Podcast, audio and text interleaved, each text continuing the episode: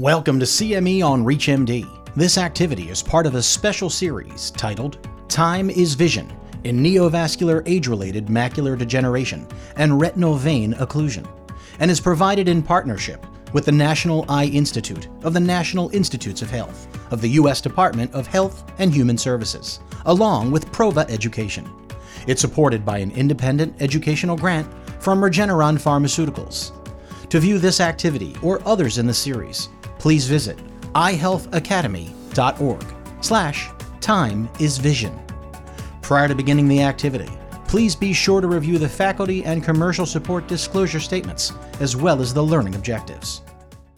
Retinal vein occlusion, or RVO, is one of the most common retinal vascular disorders. Today, we are joined by Drs. Rahul Khurana and Dr. Peter Campochiaro to discuss this condition.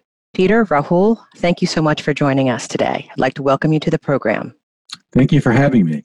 Great to be here. Let's review for a minute what we know about retinal venous occlusive disease and how early treatment makes a difference. Rahul, what can you tell us about this? So, Adrian, we've been very fortunate in the past decade to have multiple treatments for the management of macular edema secondary to venous occlusive disease, including anti VEGF therapy and intravitreal steroids. What this data has also consistently shown us is that there are better visual acuity outcomes with earlier treatment. When we looked at the SCORE clinical trials and the Copernicus and Galileo studies, they showed that longer duration of macular edema at baseline, those patients had poor visual acuity outcomes. In the univariate SCORE 2 analysis, a more recent study also showed that a longer duration of macular edema at baseline, greater than two months, had worse anatomical outcomes and worse visual acuity outcomes. And it really affirms this principle that there are better outcomes with earlier treatment.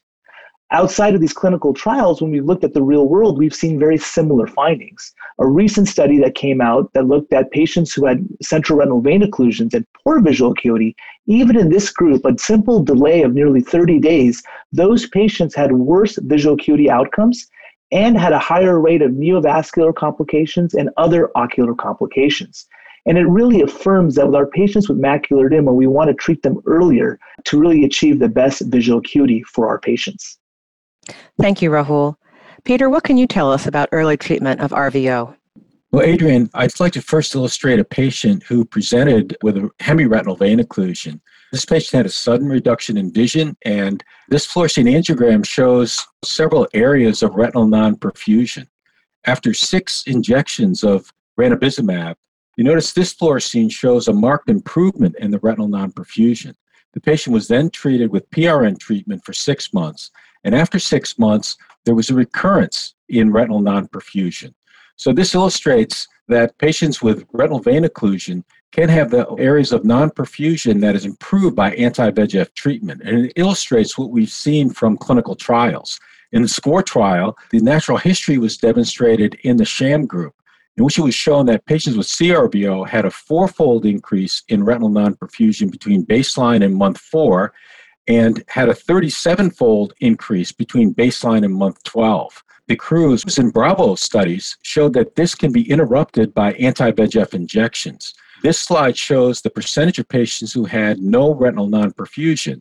And you can see that it decreases over the first six months in patients in the sham group, whereas it improves in patients treated with ranibizumab. After six months, both groups received PRN treatment and the lines came together. And the similar pattern occurred in patients with BRVO. These data were confirmed in the Copernicus and Galileo trials in which patients were treated with monthly aflibercept. And it showed that they looked at wide angle fluorescein angiograms and measured total areas of retinal non-perfusion. And the percentage of patients who had greater than 10 disc areas of total retinal non-perfusion was 24% at baseline. And in the aflibercept group, decreased by more than half, whereas it increased somewhat in the sham group. So it illustrates that in patients with retinal non-perfusion, there can be progressive worsening of retinal non-perfusion that is improved by anti-VEGF injections. Thank you so much, Peter, for that. Yes, this is a chronic disease, and it seems patients need treatment pretty much indefinitely. Peter, what are your thoughts on patient treatment regimen, and what can we do to decrease dependence on anti VEGF or even laser?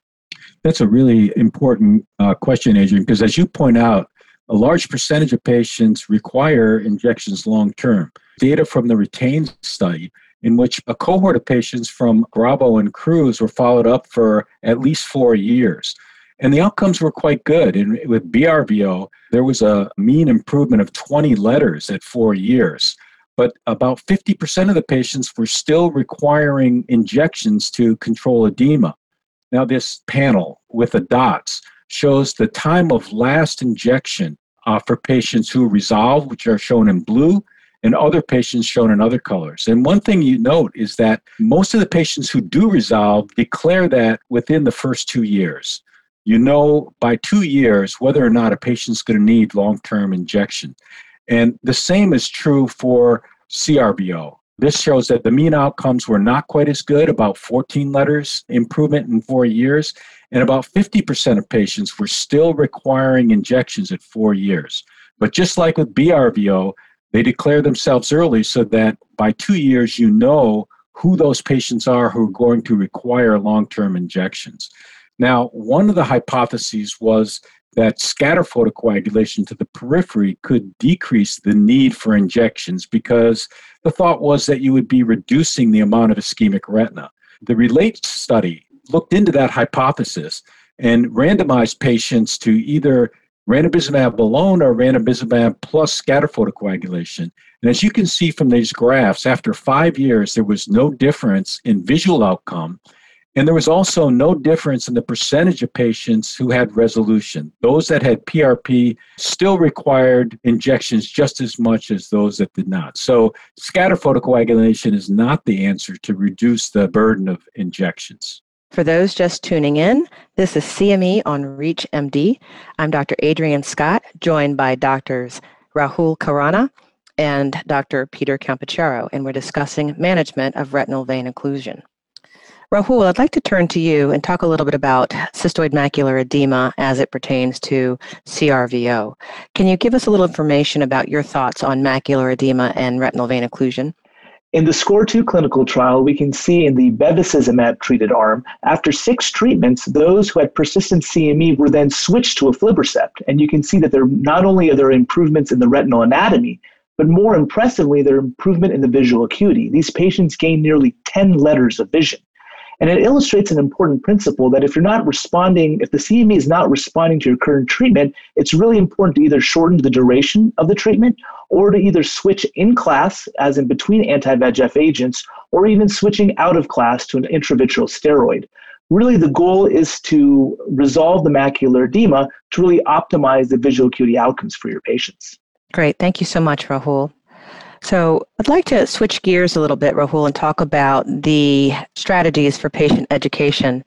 How best can we relate to the patient that central retinal vein occlusion and other retinal vascular diseases such as this are a chronic condition that requires ongoing treatments. Rahul, what are your go to strategies for communicating this to the patient to ensure compliance with treatment regimens? I think it's a very important uh, point, Adrian. And I think a lot of times when we thought of our occlusive disease, we think of an acute event. And I think our thoughts on management really thought this was an acute process. But I think Peter has done some really phenomenal work that has really showed that the macular edema can be a chronic process. And we need to really watch these patients very closely and they need to be regularly treated. And so part of that patient education is explaining the chronicity and also just explaining the importance of why we want to be proactive, why we want to treat these patients before we can do other things that are there. And so I think part of that education is explaining to the patients that even though they're doing well with current treatment, it really requires buy in and they have to keep coming back for their treatments and making sure they stick with the treatment plan.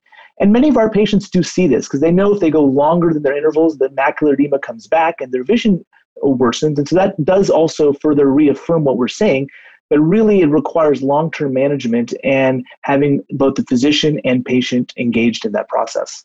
In our last few minutes, we'd like to go ahead and kind of summarize what we've learned today and talk about any take home messages for our audience regarding treatment of RVO. Peter, why don't you go first? Can you tell us what take home messages you would advise for our audience about RVO? Well, Adrian, I think an important take home message is illustrated on this schematic, and that is that retinal vein occlusion, just like diabetic retinopathy, is a chronic disease. And that's because both of them are driven by retinal non perfusion. In vein occlusion, the non-perfusion occurs abruptly at the onset of the disease. And it's minimal in some patients who have minimal arterial disease. But those patients who have significant pre existing arterial disease develop significant retinal non-perfusion right from the outset. Those that have minimal retinal non-perfusion still have ischemia and they require anti-VEGF injections to control edema, but at some point they may have resolution and no longer require injections. But that's generally the minority of patients. Most of those patients have significant retinal non-perfusion and they have high levels of VEGF that promote leukostasis. And leukostasis plugs retinal vessels causes further increase in VEGF levels that leads to a positive feedback loop that causes worsening over time. We know that that can be interrupted by aggressive and frequent anti VEGF injections. And with that, we can have good outcomes, but most of those patients still require injections long term.